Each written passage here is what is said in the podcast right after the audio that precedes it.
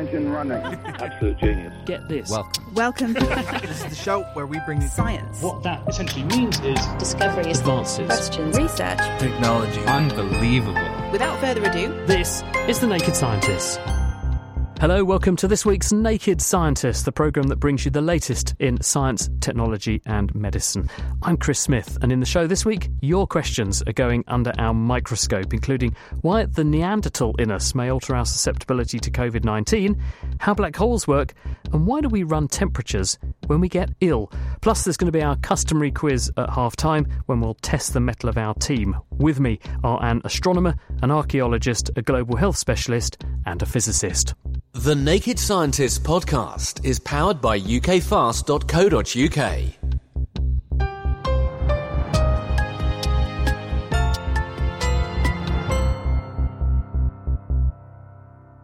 And on this World Cup kicking off week, we will kick off with a look at our lineup. Emma Pomeroy is an archaeologist at the University of Cambridge.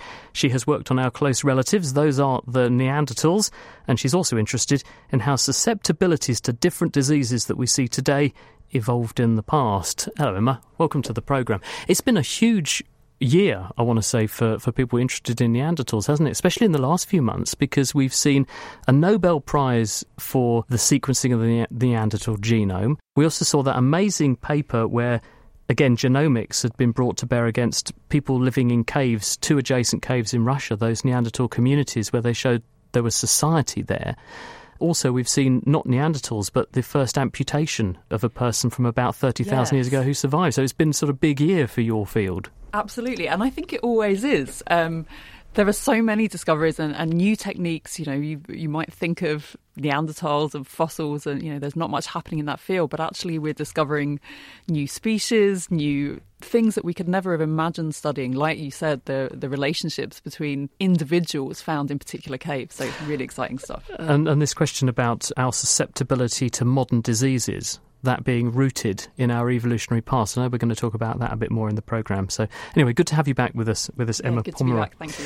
Jonathan Kennedy's also here. Jonathan actually works for the global health team at Queen Mary University of London. He's got a book coming out next year. It's going to be called Pathogenesis. It's absolutely brilliant, actually, Jonathan. I've really enjoyed reading this book. It's a beautiful exploration of, again, some of what Emma's saying about our evolutionary origins and how diseases play out in the past and really take shape in the modern era as well. In your book, do you actually see how our past leads us to really the risk of diseases and the way that they manifest in the modern era? Well, I think the whole kind of narrative of the book is arguing that viruses, bacteria and other pathogens have just had a fundamental role in not just the evolution of complex life and humans, but social, political and also economic life. So the meta-argument, I suppose, is that we can't understand the world that we live in without looking at these pandemics that have affected humanity for over the last few thousand years. In your book, you talk about going back a couple of thousand years just to, say, Athens and the plague of Athens. And you can now begin to piece back together what that probably was. We think that was a flu pandemic. Possibly, but this has been one of the tough ones to decipher. There was, about 10 years ago, a study that thought it was typhoid, but there were various problems identified with that paper, so it ended up not being accepted. But still, the best evidence we have is the description by Thucydides of the disease, and scientists have gone by that, really. So we think that COVID was a big problem for us in the modern era. Our ancestors were also grappling with pandemics even thousands of years ago. So that's Jonathan Kennedy. Also here is Rosemary Williams. Now, Rosemary is a budding astronomer and astrophysicist. She's been an intern with NASA, not once, not twice, but actually 3 times. And she's also worked with the Griffith Observatory in California. She's now over here, or rather just north of the border in Scotland at the University of Edinburgh, where she's studying for a Masters in Science Communication. So you've slewed sideways from pure science into how to get science across to the general public. Why the transition?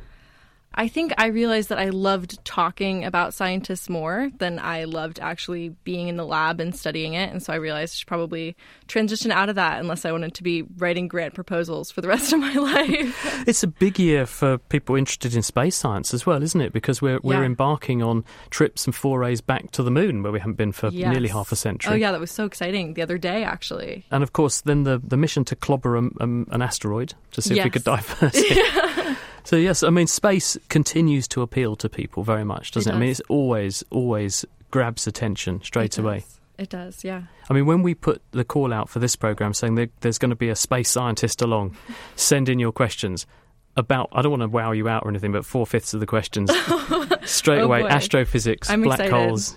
Anyway, that's Rosemary. Also with us, Andrew Morris. Now, Andrew's a physicist by training and background who then became a teacher.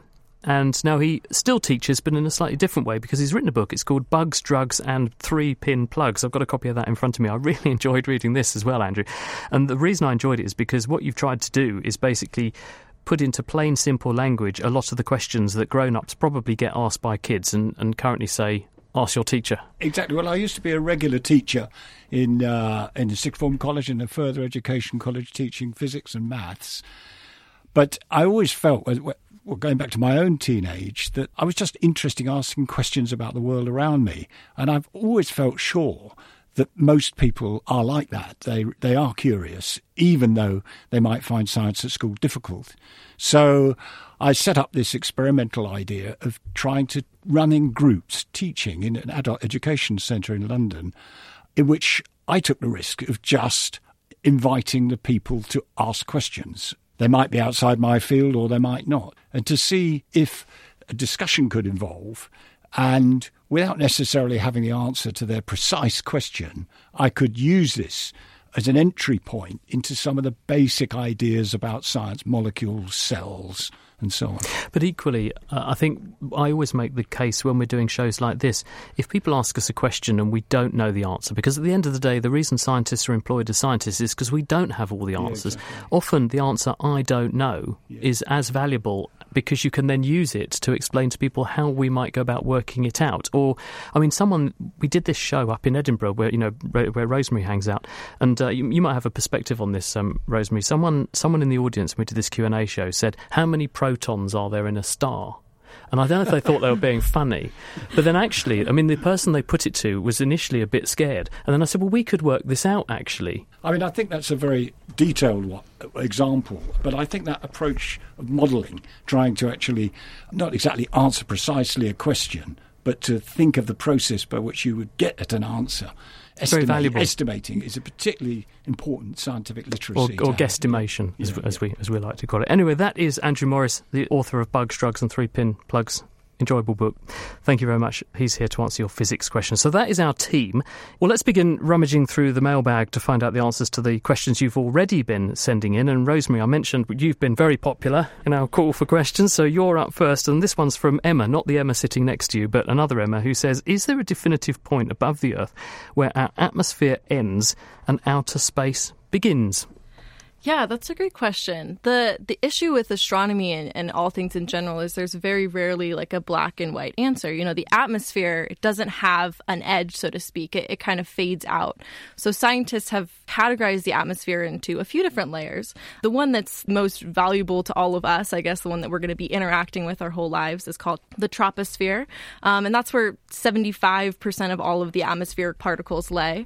And it goes all the way out to the exosphere, which actually reaches about halfway to the moon. So it's this very, very large range for the atmosphere. But, you know, most people think that space probably starts a little bit before halfway to the moon, you know. So in the 1900s, there was a scientist named Theodor von Kármán. And he basically calculated the highest point that an aircraft could function within the atmosphere, right? So planes rely on air to provide lift. And so he calculated about 84 kilometers around there was the highest point that a plane could fly relying on lift. Now, he ultimately decided that 100 kilometers is just a nicer number. Yeah. There wasn't a lot of science behind that. But 100 kilometers also happens to be about where a satellite can no longer stay in stable orbit, because then you have to take into account the atmosphere interfering with that orbit. So it might destabilize.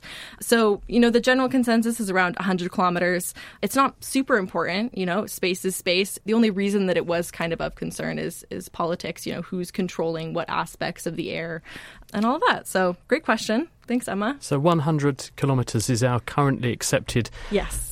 But it's a bit of an arbitrary number, yes, because the atmosphere doesn't stop there. No.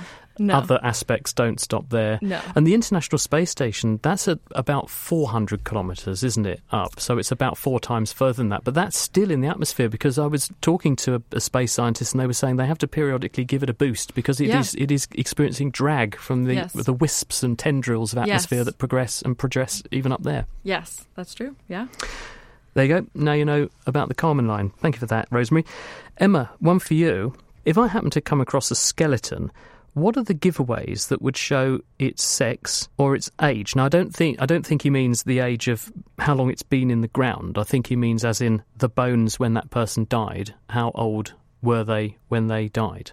Right, and that's a great question as well. And assessing sort of sex and age at death are 2 of the fundamental things we do as bone specialists. I should perhaps start out by saying that if you did find a skeleton, you should leave it where it is and not touch it and let the police know just in case it's of forensic relevance. But let's assume you're volunteering on an archaeological dig and you come across some skeletal remains. Well, for babies, children and teenagers, actually it's very hard to tell what sex the individual was, because a lot of the sex differences in the skeleton only really appear at puberty. But in adults, there are 2 areas of the skeleton that we typically look at most. So the pelvis, the hip bones, and the skull. The pelvis, or the hips, are a functional characteristic, if you like, because they tend to be broader and have a wider birth canal for the baby to pass through in women. So we can see sex differences there. In the skull, they're mainly secondary sex characteristics. So things like males tend to have slightly heavier musculature because of higher levels of testosterone, and that leaves all marks on the bones that we can then pick out. And things like the brow ridges above the eyes tend to be more developed in males as well. What about the age question? In terms of age at death, it's almost the other way round there. So actually for babies, children and teenagers, we can get a much more precise and accurate idea of age at death. And that's based on the development of the teeth, so the formation of the teeth and also their eruption, but also on the formation of the skeleton and the bones. Whereas for adults, actually it's much harder to be really precise and accurate about how old someone was when they died. Because once the skeleton and the teeth have all finished forming, we have to rely basically on wear and tear on the skeleton and trying to figure out how old someone was based on this wear and tear. And obviously many factors affect that. I mean, how active you are, whether you have a good diet, how healthy you are, all affect how much wear and tear your skeleton will show. So it becomes really difficult, especially in older adults. I was very taken with that piece of research that showed that amputation in that 30,000-year-old early human ancestor that was reported a couple of months ago, and the fact that they were able to say this individual would have had that injury aged about 12 and they died about age 16. How would they have known that, for example, that person survived for 4 years after that injury and didn't die from it? I mean, it was a really remarkable study, and one way you can tell, so basically once your bone has had some kind of injury, so that could be an amputation or say you break your arm or something, the bone goes through a healing process. So we can see that if someone died at about the time that an injury happened or an amputation happened, there won't be much healing. And if they survive for a while afterwards, then there will be evidence of healing and the bone smooths over, that kind of thing. So particularly in that case, because in a younger individual, we can be quite precise about how old they were when they died.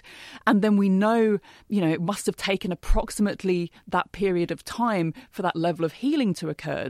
We can then work back and say, OK, if they were 16 when they died, they must have been, say, 12 when that injury or that amputation happened in this case. You reminded me of a question that I've just seen come in from Georgia, that something you alluded to, which we'll pick up on a bit later on, but it's quite funny. She said, well, when does grave robbing become archaeology? And that's sort of what you were saying. We'll come to that really interesting one. A bit later on. Thanks, Emma.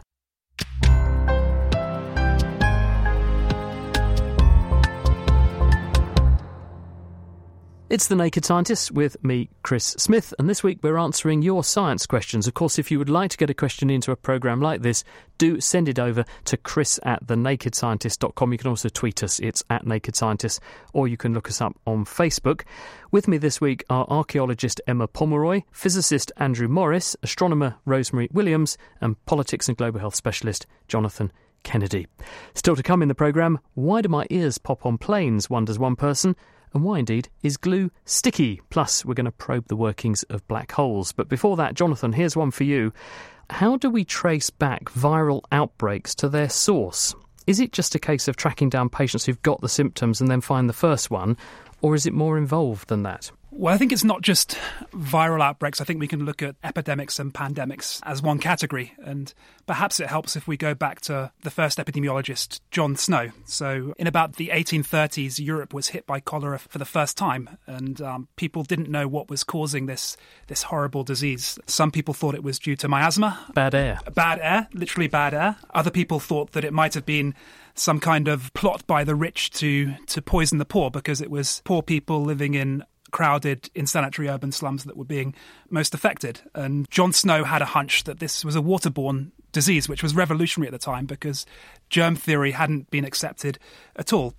And this made sense, or it makes sense in hindsight, because, for example, London, where John Snow lived, was a city of about 3 million people in the middle of the 19th century, but it had no kind of integrated sewage and water network. Enormous amounts of human waste just flowed into the Thames, and London inhabitants got their drinking water from that very same river. So when a cholera epidemic broke out in 1854, Snow ran to Soho in the centre of London where the outbreak was occurring, and he undertook what was probably the first epidemiological study. He went around and he interviewed people that were affected, and he tried to work out what linked them together in their working life and in their kind of everyday life. And he realised that it must be related to this water pump on Broad Street, which is still in Soho if you happen to go there. It's an amazing insight to think that he... Because we take this for granted these days, don't we, that something must cause something, there must be a connection between all the individuals. We ask all the people what their common exposure is, and that must be the reason that they've got the problem. But for him to do that in that era where we didn't even know that germs existed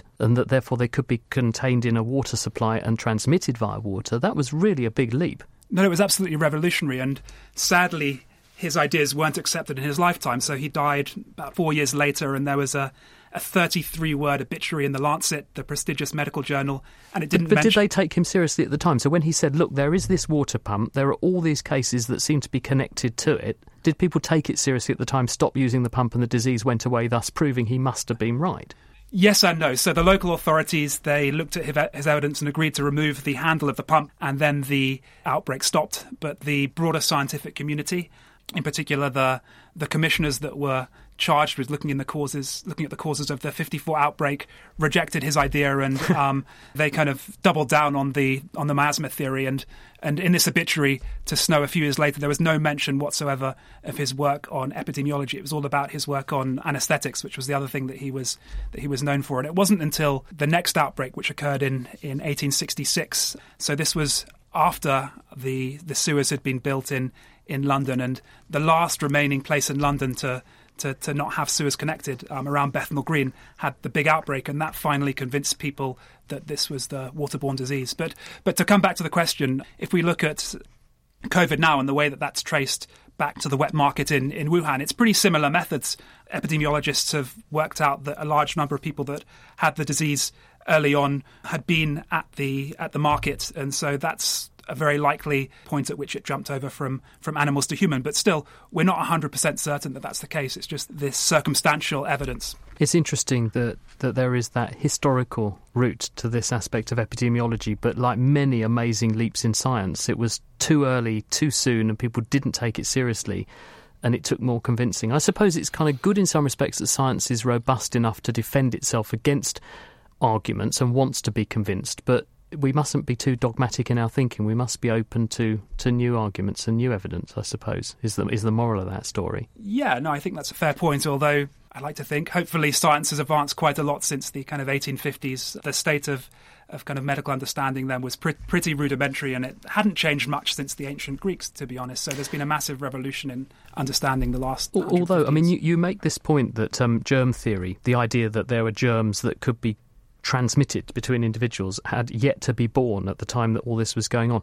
And I was having this same conversation with someone the other day where we were pointing out that, in fact, if you look at the mortality rates and how long people were living and so on in that period in London, they were plummeting well before we even discovered what germs were, or, for instance, deaths from tuberculosis were plummeting well before we even knew what caused it, and it was all about cleaning up London, giving people better living conditions, giving people fresh water, sewage, better food. So public health did all that well before modern medicine came along. No, exactly, and I think it shows the importance of politics to public health. The fact that there were political reforms in the UK in the 1860s, 1870s that made it politically viable to basically borrow money and spend it on public health, because the electorate had been expanded so much that the people that were benefiting could actually vote for that but didn't have to pay for it. Sounds nice. And many governments are accused of eventually running out of other people's money to spend, and that's when they get voted out. Thanks for that, Jonathan. Andrew, over to you. Got a question here from Liz, which is an intriguing one. And she says, how do painkillers know where the pain is in my body? I mean, how does the pill know where it hurts? Yes, a very interesting question. You might imagine that pills must have some kind of destination board on the front saying, I'm headed for the liver, or I'm going to sort out that headache. But it ain't like that, really. The clue to this is in the fantastic discoveries that different molecules have got different shapes, different structures. Actually, where we are in Cambridge is one of the great centres for discovering the structure of molecules. Originally, people used to look at the structure of rocks and minerals through shining X-rays and doing crystallography on them. And then people hit on the idea that we could do this with biological substances. If we could only make them into crystals, we could work out what the structure of these molecules is.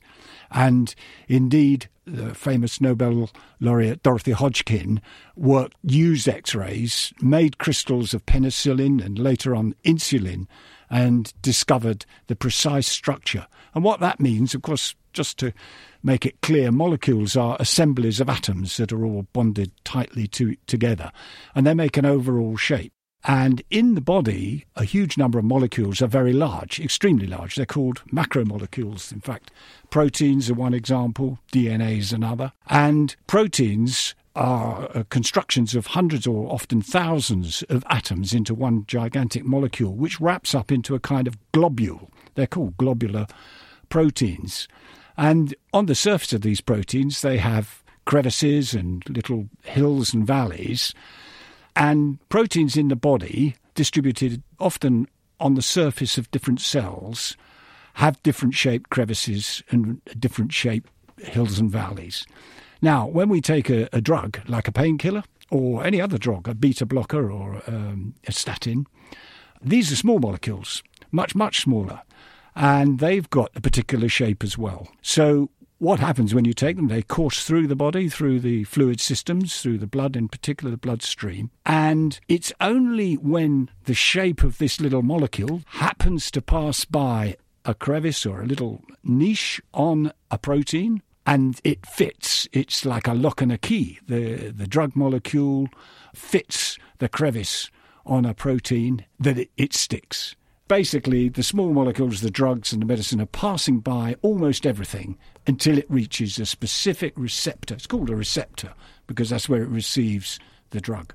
A bit like triggering a landslide in your valleys, discreetly in just the right valleys, because the drug is addressed to the right parts of the body that have the right shape valley for that to happen. I mean, I've emphasised shape there, but I should also, for accuracy, say that there's an electrical issue as well, that molecules tend to have a positive end and a negative end, and they have to match up. So the positive end of a drug molecule matches up with a negative place on the receptor molecule. There's a well-known slogan for one brand that it hits pain where it hurts. And so in some respects, that's not wrong. It's that the drug does kind of know where the problem is, because the problem only exists where it hurts. Absolutely. And so it binds to the right place. Absolutely.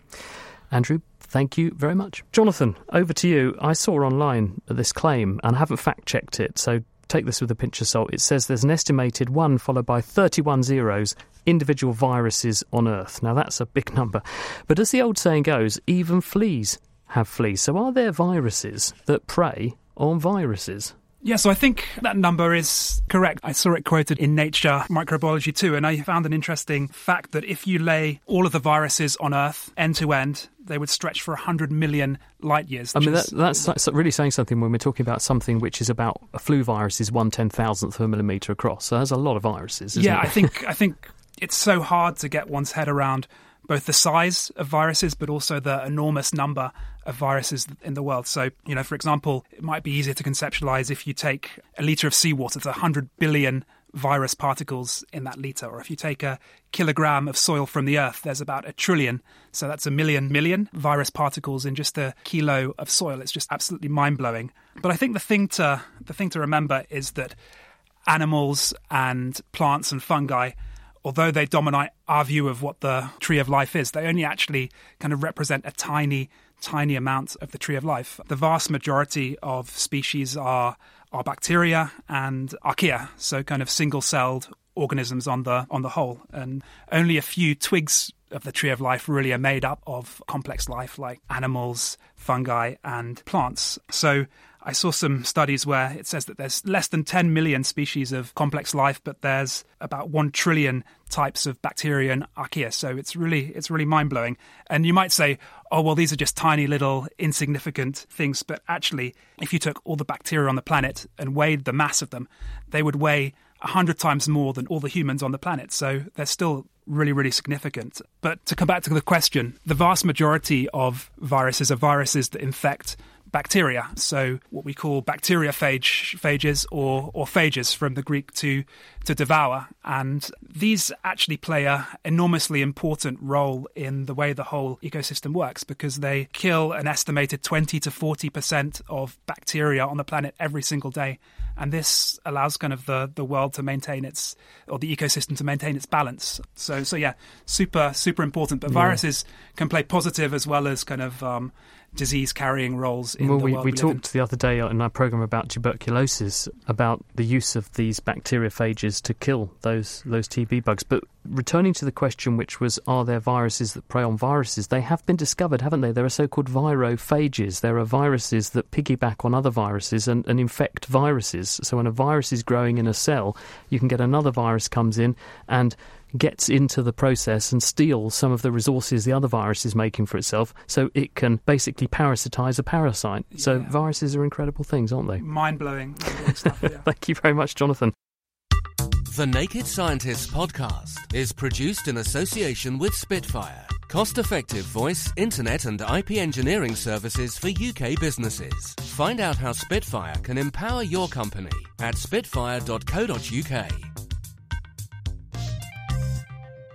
Music in the programme is sponsored by Epidemic Sound, perfect music for audio and video productions. It's The Naked Scientists with me, Chris Smith. We're answering the science questions you've been sending in this week with Emma Pomeroy, Andrew Morris, Rosemary Williams and Jonathan Kennedy. They are, between them, a space scientist, an archaeologist, a physicist and a global health specialist. Right, it's quiz time, everybody. I knew you were all eagerly anticipating this. We do this whenever we have a Q&A programme. It's our opportunity to test the mettle of our panel, but also you can play along at home. We've got four people here in the studio, so logically that breaks down into two teams, and I'm going to divide you up into Emma and Andrew as team one, and Jonathan and Rosemary are going to be team two. You're actively encouraged to confer between you, please. Now, we've got three rounds for this, and the first round is the World Cup. Now, don't worry, this is not actually, I'm told, about football. You're right, because it's a peg. With the biggest sporting competition in the world just about to kick off, we've got two questions based around the competing teams. So are our teams, I ask you at home, going to be sick as parrots, or are they going to be over the moon? Well, question one for Emma and Andrew. Which of these previous World Cup host nations have been awarded the most Nobel Prizes for science? I'll give you three options. And by Nobel Prizes for science, it's physics, chemistry, or the physiology or medicine prize. We're not including peace or literature here. So is it A, Switzerland, B, France, or C, Germany? Which of those World Cup host nations has had the most Nobel Prizes for science in the past? What do you think? Do confer. France had a lot in the early days with the Curies and everything, didn't it? Yes. No, it's a difficult one, though, and I was worried it was going to be a question about football, and then actually it's more about Nobel Prizes, but I still don't feel I really know the answer. So Germany industrialised very early, right, and did an awful lot of science. Going to have to hurry you. Switzerland, France or Germany? I'll go for France. Yeah, myself. Let's go for France, I think. You'll go. Yeah, I'm happy with France. I've got some fantastic sound effects for this week, OK, which Will, our producer, has imaginatively titled Goal or Miss. And you are going to get a... Unfortunately, it's a miss. No, the answer is Germany. It's got the third highest number of scientific Nobel Prizes, 79 across all categories. And they're behind, do you know who? Us. UK on 90. But, of course, the leader's out in front, the USA, big country, 273. You were right to point the finger at France, who have 35 Nobel Prizes in science, but Switzerland so far has only got 18. I'm afraid that's a miss for you guys. Question two is going Jonathan and Rosemary's way. And again, another world event happening right now, COP27, very much in the news at the moment. This is the climate conference. They've got a focus at COP27 on preserving biodiversity. So what we want to know, Jonathan and Rosemary, is which of the following nations at this year's World Cup has the highest biodiversity index ranking? And if you want to know what one of those is, a biodiversity index is defined by what percentage of all of the world's animal species are found in that country. So which of these countries has the highest biodiversity index? Is it Mexico, Australia or the United States? What do you think? The U.S. is so broad. There's so many different biomes within the U.S. I know Australia is a lot of desert, but it also has some rainforest. But enormous amount of kind of the outback as well, where there doesn't seem to be much. And maybe the best way to work it out is biodiversity seems to, or there's a rule right that it increases as you get closer to the equator. Because there's more sun, there's more vegetation. So in that maybe case, Mexico or Australia. I don't know. You decide. Let's go Mexico. Going Mexico. And you've scored a goal. Well done. Yeah. Oh, we did. It is indeed Mexico. Oh, Brazil. Well done. Brazil would be far too easy. That was the highest. Mexico, 6th in the world for biodiversity. 10% of the total world species are found there. Australia, 7th place. And the US is in position number 10. UK, we're a small island. It's down the bottom of the world rankings. Hopefully our national team will do a bit better in the World Cup. Right, over to round two, back to Emma and Andrew. So this round is which came first. And so we're asking you which invention of these three came first. Is it the raincoat, the hot air balloon, or the photograph? The raincoat, the hot air balloon, or the photograph? Which of those inventions came first? Wow. I think the one I have really no idea about is the raincoat. Well, I was thinking Macintosh. That's a kind of computer, though, isn't it? That's very modern. But then actually, I mean, how are we defining raincoat? And that sounds a very boring scientist's answer. But if you were talking about using skins or some kind of fabric that was impregnated with something that would help make it waterproof, that could actually go back quite a long way in terms of archaeology, using fats or something like that on skins or tanned hides. So, I go for Macintosh, definitely. I'd see the hot air balloon a bit later. Yeah, and photography seems... So you're going raincoat is the earliest. Raincoat is the earliest. Unfortunately, you've hit the bar again. It's the hot air balloon was the answer. Would you have got that? You two? Were you saying, Rosemary? You looking proud of yourself? That was my guess. That I have no idea who did it, but I know Da Vinci made a lot of really cool, weird machines. So I was like, maybe the hot air balloon. Well, the raincoat. You were quite right, Andrew. The raincoat was invented by a Scottish architect, Charles Macintosh. That was in 1823. The first photograph was 1814, which was the French inventor Joseph Nicephore Niepce. But in 1783, following tests with a rooster, a duck and a sheep first, followed by a human pilot who was the French Pilatre de Rozier, was his name, he successfully ascended to the dizzy height of 25 metres in a hot air balloon that was built by the Montgolfier brothers. So there is your answer, Rosemary. So unfortunately, you didn't score on that one. So at the moment, Team 2 are in the lead. They have 1 point. Let's find out if they can cement their lead, Rosemary and Jonathan. We want to know which of these was discovered first. A, the planet Uranus. B, the element hydrogen. Or C, the cell. What was discovered first? Okay, so William Herschel discovered Uranus in... Oh, gosh. I should know this. I want to say like the 1800s. I don't know about the cell or hydrogen. The cell, I'm not sure about the cell. The first person to use a microscope to look at what he called animalcules was Antony von Leeuwenhoek. I think I might have pronounced it wrong. A Dutch haberdasher who ground lenses because he wanted to look at the quality of his curtains that he was buying and selling, and then he started to look at water and saw these kind of very tiny things. But I'm not sure if he would have identified the cell, but that was back in the late 16 1600s. So it's got to be before Uranus then. Perhaps, but maybe he didn't label them as cells. And hydrogen? I have no idea. Hydrogen. I'm going to have to hurry you. Oh, man. Maybe the cell. Okay, let's go with that. Let's go with the cell. Are you going cells? Yeah. Oh. And you scored another goal. Very good. Oh. Well done. Wow. You're so surprised. You take these penalties and then you expect them to miss and you get one right in the top of the net. We don't need the third one. It's two. You're quite right to choose the cell. I'll give you the reasoning and the argument behind this. All of them were discovered a long time ago, but Uranus, you're quite right, was Sir William Herschel, 1781. Mm-hmm. So a little bit earlier than you speculated. Hydrogen, Henry Cavendish, Cambridge man, 1766, but the earliest of all was the cell. You were right with your dating. Robert Hooke described the cell in 1665, and his collaborator was Leeuwenhoek, who was sending to the Royal Society reams and reams of drawings of things he had seen with his tiny little glass droplet lenses. So very, very good. Do you want to have a go at the last one? Because it is quite funny. See if you can redeem yourselves and get off the ground, team one. Because it will be about time if you do so. And that is the name of the next round. Round three, it's about time. Emma and Andrew, our planet's rotational speed is gradually slowing. This is because of friction effects associated with the tides, which are giving energy to the moon, speeding it up. So that means the length of a day on Earth was shorter in the past. How long was a day about 1.5 billion years ago? Was it A, 12 hours, B, 18 hours, or C, 23 hours long?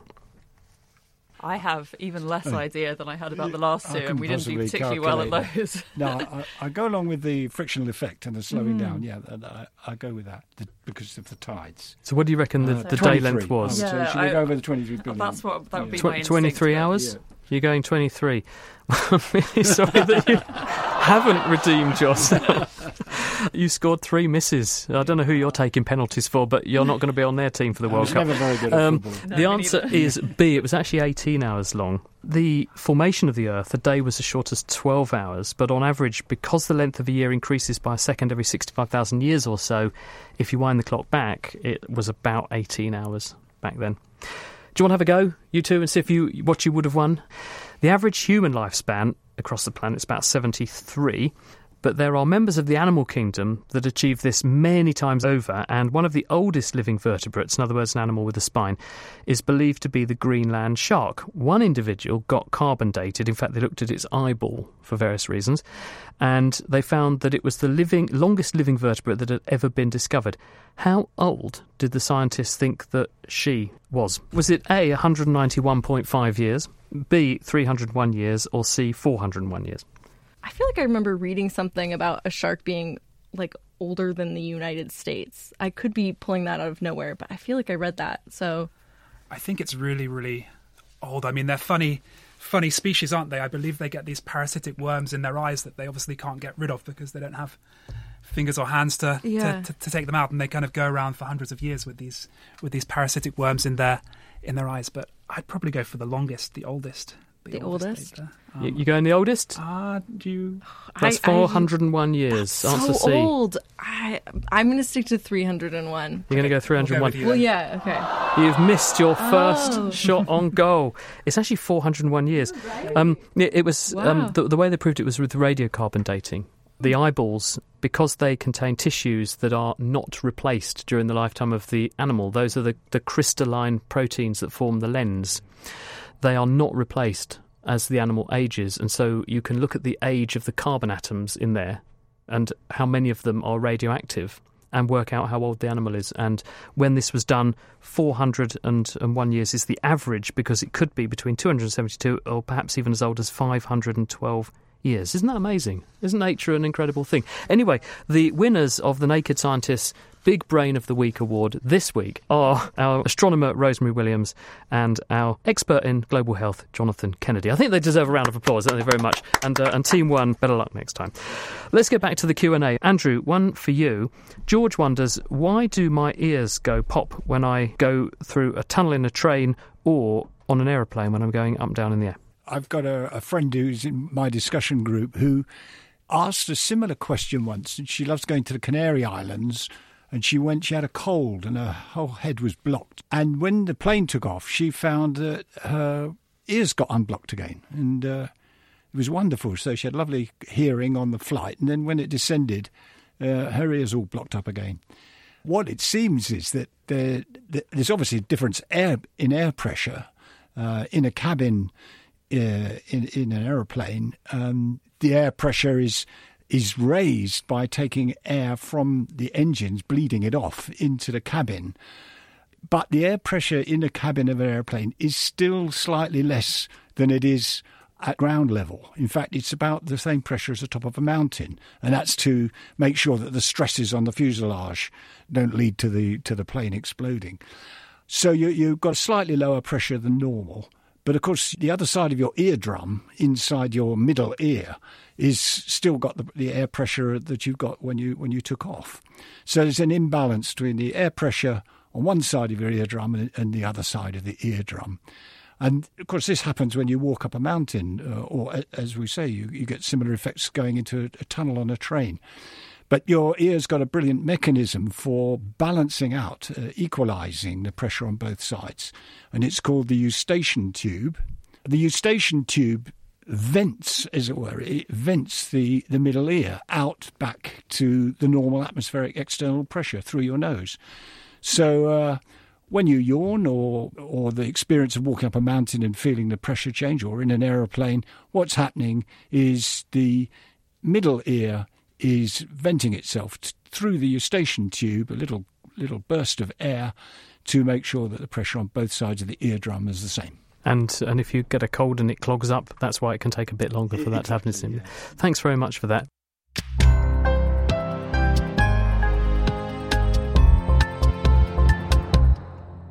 This is The Naked Scientists. I'm Chris Smith. With me this week, Rosemary Williams, Emma Pomeroy, Jonathan Kennedy and Andrew Morris. And together we're answering the science questions that you've been sending us. Rosemary, over to you. This one's from Rich, and he's wondering about black holes. And he's heard that black holes are rotating. So what's rotating about them? So in order to understand why black holes rotate, we have to understand how they form. So black holes, essentially, they form when you have a star that collapses under its own weight. There's two main processes happening inside a star. You have gravity that's pulled all of this hydrogen and helium together, and then you have a nuclear fusion at the core that's essentially, forcing all of these hydrogen atoms together to form helium, and then three heliums together to form a carbon. And that's providing a lot of energy that's stopping the collapse. But eventually, stars are going to run out of this fuel at the center, and you no longer have a big force outward due to nuclear fusion. So you just have gravity forcing itself inward, and that star starts to collapse on itself. Now, all of the stars that we have observed have had some sort of spin. They've all rotated. And in physics, just like there's conservation of energy, you have this thing called conservation of angular momentum. You have to keep the same momentum over time, over everything. You have to maintain it. So when the black hole is collapsing, it's going to keep that momentum of the star that existed before it, right? So you have a star that's spinning, much like you have ice skater that's spinning. They bring their arms in, they spin faster. That's the same thing that's happening. You have a star that's spinning, it collapses in on itself, it still has to spin. And the question of what exactly is spinning, well, you have a singularity at the center of a black hole. And we usually say, kind of hand-wavy, it's this infinite density thing. You have a lot of mass in this infinitesimally small space. But in reality, it does have some volume. It's just so small that we can just kind of say that it doesn't. And so it is that tiny volume of mass at the center of a black hole that's spinning. Now, we don't exactly know what is happening at the center of a black hole, and we may never know, so it's important to say that. But that's, what we've theorized to have happen based off of equations and physics and all of that. But physics gets super wonky on these small scales. Thank you. Brilliantly explained. Yeah. Andrew, one for you. And this comes from someone called Andrew, who wants to know, what is it about glue that means it is sticky? So how does glue stick stuff? I mean, glues are sticky only really when they're connecting two surfaces. It's not a kind of magic property that they have. and they only stick when the right surfaces and the right glues meet each other. Hence the old joke, you know, how do they get the glue to come out the tube then? If it's so sticky, why doesn't it stick to the tube? Exactly. We all know, probably got examples from our woodwork classes of glues that never worked and so on. And it's back to this story about the forces between molecules, adhesive forces and cohesive forces. Because if you look at two surfaces in contact through a high-powered microscope, it is extraordinary to see that they're really, really rough. It's like this kind of top of a mountain range on one surface meeting the top of a mountain range on another surface and grating against each other. So actually, when two surfaces are in contact, it's mostly empty space in between them and just the peaks at one peak meeting another peak where they're actually physically in contact. So the job of glue is to get in there, into the space between two surfaces, and it might penetrate through cracks, or it might just get adsorbed into the surrounding material, or there might even be a chemical bond. But once the glue penetrates one way or another into the two surfaces that would be bonded, the question is, do the forces that hold the glue molecules together, that's called cohesion, are they less or greater than the forces of attraction between the glue molecules and the surface, which is called the adhesion. So glues have to adhere from the glue surface to the surface they're connecting, but they also have to cohere so that the glue doesn't fall apart itself. Can you help me out then and tell me why I can't get Weetabix off of a bowl that's gone dry? Oh, there's a new one. I mean, it's a similar thing to wallpaper paste, I presume, isn't it? Because it's starch. Yeah. And I presume because that's a stringy molecule, it's doing exactly as you say and threading the tendrils of starch into the rough surface of the ceramic in the same way as the wallpaper paste gets into the back of the wallpaper and the wall. Very good. And very good point. And at the fundamental physics level, it's electrical attraction. I mean, to make it simple, it's the fact that one molecule electrically is attracted to another molecule. I have a lot of electrical attraction, I'm sure you can sympathise with that. Rosemary, one for you from Peter, who's asking about the Big Bang and says, if everything started in the Big Bang, how can we still see it? I think he's referring here to, for instance, what we dub the afterglow of the Big Bang or the cosmic microwave background radiation. He says, wouldn't the light from that event be well past us now, unless we travelled faster than the speed of light in some way? So how can we still see it? Yeah, to think of this question, you have this big explosion and going away from the explosion, you have a lot of light, you have a lot of energy that's turning into mass, right? E equals mc squared. You can turn that energy into a mass. We actually did go faster than the speed of light. But it's a tricky question. There's a lot of caveats to that. It is as if you have, imagine you have like a stretchy sheet. Objects on this sheet, which represent space-time, let's see, marbles, are constrained to move below or at the speed of light, 300,000 kilometers per second. But the sheet itself can stretch faster than the speed of light. It's not constrained to this 300,000 kilometers per second. So although particles and things within this sheet have a speed limit, the sheet doesn't. So you can kind of get around this. It's kind of like you can walk on a train, right? You have your speed on a train. Maybe you're walking, 4 kilometers per hour or something, but the train itself could be moving 90 kilometers per hour. And so because of that, we're still getting light from the Big Bang because we've kind of outrun it and now it's catching up to us. So now we're able to see this light, this energy, temperature, the cosmic microwave background from all around us coming from the Big Bang, which is super, super cool. In summary, then, you're saying the universe is born, there's all these particles together sharing the same energy at that moment in time, which is what's going to ultimately give them the cosmic microwave background radiation as it is today. That bit of the universe, the sheet they're all sitting in, gets much bigger, very, very promptly, and much bigger than the speed of light, and drags the particles with it effectively. They haven't moved, but because the space between them has got much bigger, much more quickly, when we appear, we're seeing those things all over the place in the observable universe, so we're seeing as though that light is coming to us for the first time. Yeah, and I think the really interesting thing about this is if you could see through kind of this fog, we call it recombination around us, you would be able to see the Big Bang happening all around you if you had a super powerful telescope. Because when you're looking through space, you're looking back in time. And so in theory, if you looked in any one direction far enough, you'd see the Big Bang. And if you turned around and looked really far in that direction, you'd see the Big Bang. So the Big Bang would be happening all around you, which is so incredibly weird. It is a bit mind-boggling, isn't it? But the way you've put it, very, very clear. Thank you for that. Jonathan, this one, which we mentioned earlier in the programme, when we get ill, our body temperature goes up. And in fact, researchers have done scientific studies from thousands of temperature measurements made in Germany and other parts of the world 100 years ago and compared it today. We're apparently 1 degree warmer in the past than we are today. But why does our temperature go up, this person says, when we get ill? I think the answer to this is just quite simple, right? It's just the body's immune response to being infected. And many viruses, many bacteria that infect humans are very temperature sensitive. And so the body's immune system increases its temperature in order to make it less hospitable for these pathogens. You're basically cooking them into submission. Is that what you're saying? Yeah, or at least kind of discouraging them from reproducing and making us even more sick. And Emma, one for you. Martin is wondering about the paleo diet. He doesn't say whether he's trying it or anything, but he says, is there any scientific or evolutionary backing to things like the paleo diet? What does that actually mean, that term? So the idea of the paleo diet is that the optimal diet for humans to eat, and the one that we probably ate for most of our evolutionary history as a species, which is something like, 300,000 years, is what hunter-gatherers would eat. So you would think of wild hunted game, so they have low body fat compared to domesticated species, for example, so very lean meat, not eating things like pulses and grasses, things like that, going for wild foods, not the kind of domesticated things that are the foundation of our diet today. But it still would critically contain meat. Yes. And I guess there's different versions of the diet depending on who you ask.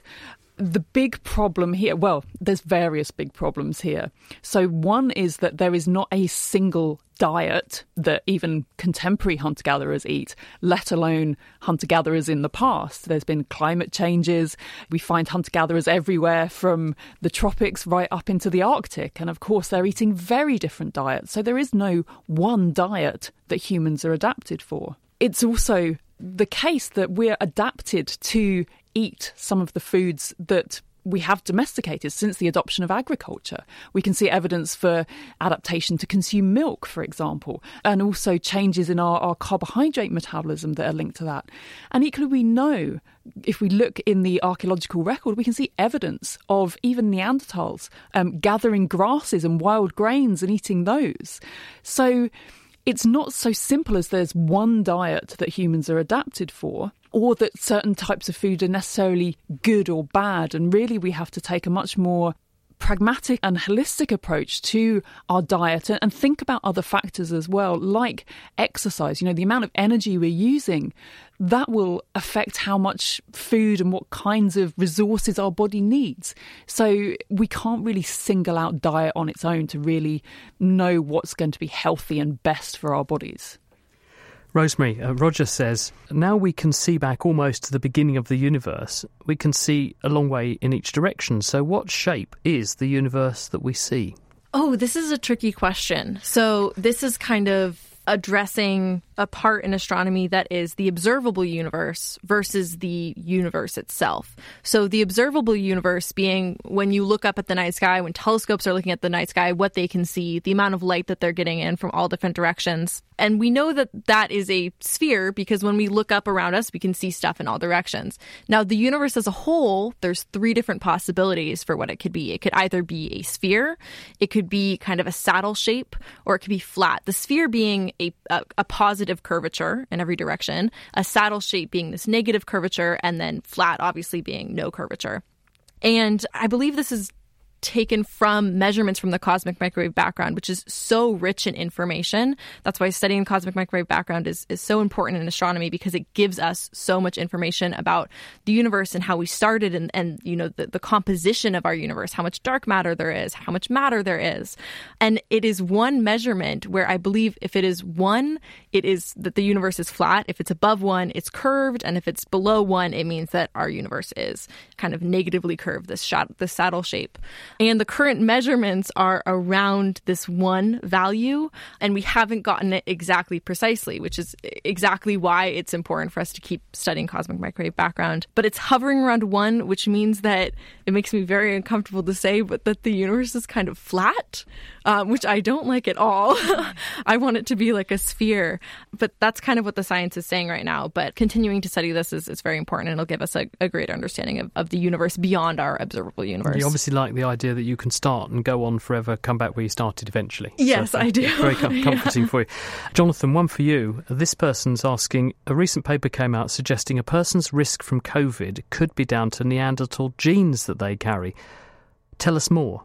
Well, I think Emma should be able to help us with this as well, so maybe you can chip in. But I think to begin with, we have to remember that Homo sapiens and Neanderthals perhaps had a common ancestor between 500,000 and 750,000 years ago. And so a long, long, long time ago, Neanderthal ancestors managed to leave Africa and end up in much of Western Eurasia. And I think evidence has been found everywhere from Gibraltar all the way to the Altai Mountains, right? In Siberia. And so from a kind of epidemiological perspective, Neanderthals and Homo sapiens were growing up in, or were evolving in very, very different conditions. So you had Neanderthals evolving to adapt to the challenges posed by a temperate climate, and you had Homo sapiens evolving to adapt to the challenges in a tropical area. Sub-Saharan Africa, so quite a different environment.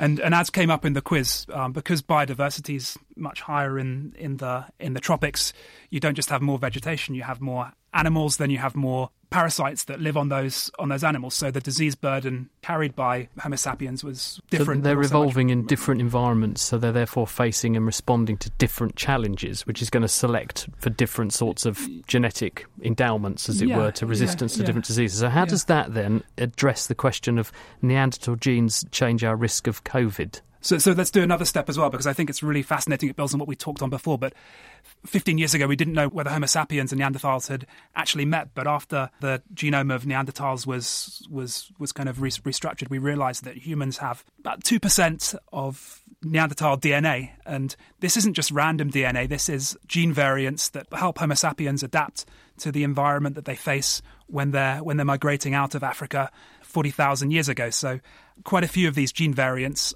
to do with the immune system. And maybe Emma wants to take over. And so actually, you're absolutely right. There's these different variants that are associated with different aspects and different functions of our immune system. And it has been shown by one paper that there's a certain variant that we can track back to Neanderthals that increases susceptibility to COVID. On the other hand, we've got another variant that actually offers some protection as well. So it's a balance, and it's not a clear Neanderthal genes are bad or good, so to speak, in terms of COVID susceptibility. It's still extraordinary to think that running around in about 2% of our genomes are genes that would have been carried by this other group of our ancestors dating back more than 50,000 years. While you're here, Emma, can you help Georgia, who came forward with this question earlier, which was, when does grave robbing become archaeology? Well, you've got about a minute to answer this. Can you help Georgia with when do we cease to be a grave robber and become an archaeologist? It's extremely interesting, and I think it's not necessarily about time, because you can actually do archaeology on very recent sites. And people do that.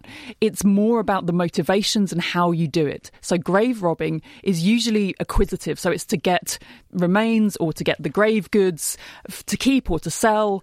Whereas archaeology is actually about finding information about the past, and in some senses preserving the past. So taking meticulous records and doing everything in meticulous detail to really preserve the knowledge about how people lived in the past. So it's the intent that matters, isn't it? Thanks, Emma, for that. Well, that is where we must leave it for this week. But thank you very much for listening and for sending in your questions, and thanks of course to the wonderful panel who joined us this week: Rosemary Williams, Emma Pomeroy, Jonathan Kennedy and Andrew Morris.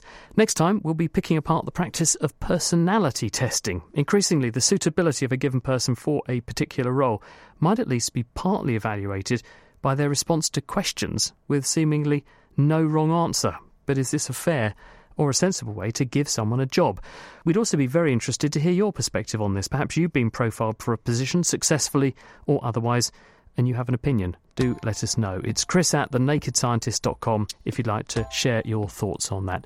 And in the meantime, if you would like to support The Naked Scientists, your donations are extremely welcome to help keep the show on the road. We've made it very easy to do that. It's nakedscientist.com/donate. The Naked Scientist comes to you from the University of Cambridge's Institute of Continuing Education.